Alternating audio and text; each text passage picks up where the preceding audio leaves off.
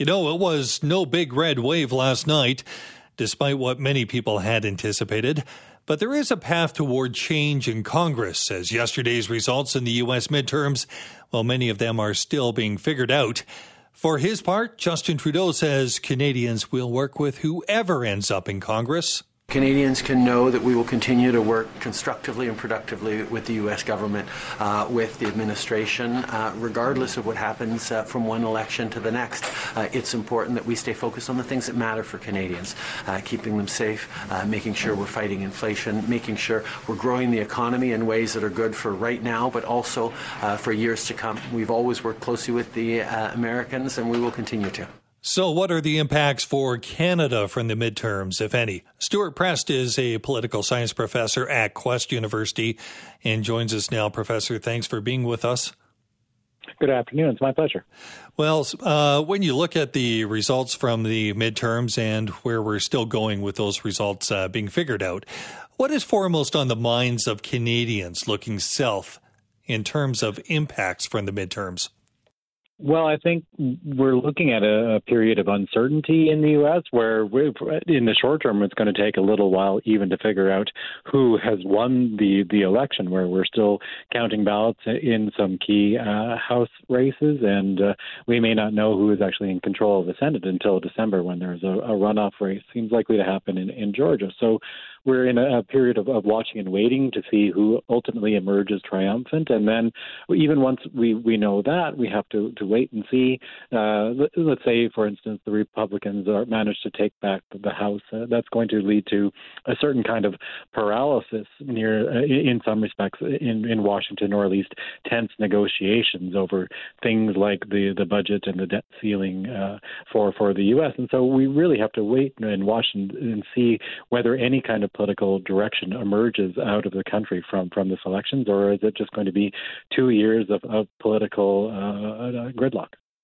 We always have some shared responsibilities on both sides of the border, things like uh, the environment, uh, things like trade issues. Uh, the Democrats and the Republicans uh, differ on so many of these things, but uh, is there one that you can actually say is better for Canada when it comes to control of Congress? Uh, it's tough to say. There, there are ways in which the, the Democratic Party aligns well with Canadian uh, values, or the, the values of a majority of Canadians. So, so in that sense, I think it, it's pretty clear that a Democratic Party would be one that uh, most Canadians would be more comfortable with. But that it isn't across the board on all issues. De- the Democratic Party also tends to be quite protectionist when it comes to certain kinds of, of trade issues, and so we may be in a situation where Democrats Democratic Party is going to be uh, politically uh, valuable for Canadians who care about the, uh, the, the state of a progressive agenda in the United States and uh, are perhaps concerned with regard to the ways in which elections themselves are being contested in the U.S. But but that may not be good for Canadian pocketbooks when it comes to maintaining a, a trade relations with with the U.S. Right. We're talking with Stewart Prest, political science prof at Quest University. You know, one thing I was noticing uh, by the end of last night, uh, Stewart, is many of the 2020 election deniers didn't actually do all that well in the race for governor. And uh, we also have three governors being elected who are uh, LGBTQ. Uh, we're on a path towards maybe less extremism in some areas in the states. Did that come uh, through as a surprise, or did you note that at all? Uh, yeah, I think we saw uh, the emergence of uh, uh additional uh, new members of, of, various electoral bodies from, from a younger generation and uh, from more diverse backgrounds. And so I think uh, underneath the, the, sort of uh, stasis or, or uh, paralysis that we do see in the U.S. politics and that polarization between uh, d- Democrats and Republicans, often built around the agenda of, say, Donald Trump and responses to that, we do see that the country continues to to change and, and to, to transform. And, and I don't think that the politics uh, of today will will last forever. The country is going to continue to change demographically, and we're going to hear more and more from from those younger voices, and they're not going to be polarized in, in the same way as the the the, the 60, 70, and sometimes even 80 year olds who tend to have the the foremost offices in the country at the moment. One of the things that became clear with the Biden administration uh, was Keystone Pipeline would not be given uh, the green light. And that, of course, is a pipeline from uh, the Gulf Coast right up to our country and has an impact on our own economy. Uh, do you think the midterms uh, have any impact on these major decisions?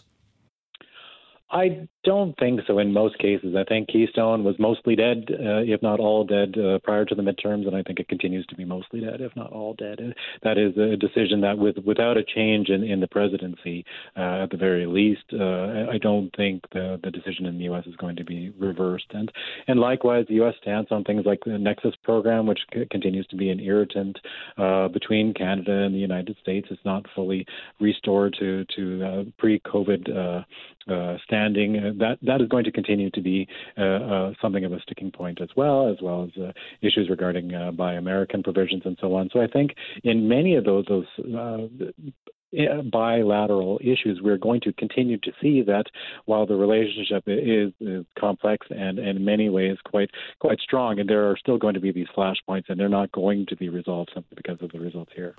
Speaking of some of those bilateral um, issues, I guess one that keeps on coming up, and you have to follow the bouncing ball on this one, is uh, daylight saving time. And we have uh, new governors and uh, new administrations, uh, possibly new directions. Are we any closer, do you think, to getting some sort of agreement on who even is responsible for making the decision to get rid of daylight saving time?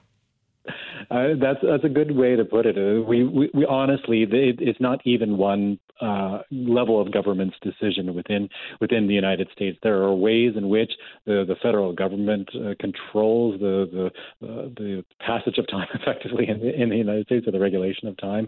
But under certain circumstances, the states can can go in their own own direction. But but even when they, they seem poised to do so, as, for instance, Washington State voted to to move to a permanent daylight savings time, they can't actually do that without federal approval. And I think it is going to remain something of a, a muddle until uh, either a, a, bilateral consensus emerges in Washington. And this is an issue where it is possible that we may see some movement. The, the dividing lines, uh, those who are in favor of uh, uh continuing uh, changing the clocks versus those who, who want to, to end the practice, they don't fall along uh, partisan lines. There, there are some businesses that are concerned about the effects of ending the change, and and they may have the ears of some Democrats and some Republicans, but others who are favoring a, a, a more uh, a final uh, approach to time, uh, likewise have supporters in both parties. So so we have to continue to watch what unfolds, but but this may be an area where we actually see some movement, simply because it doesn't fall into that kind of polarized divide that we see so much of American politics uh, falling into these days. Well, time will tell. That's right. Stewart Prest, uh, thank you so much uh, for joining us. Oh, it's my pleasure. Anytime.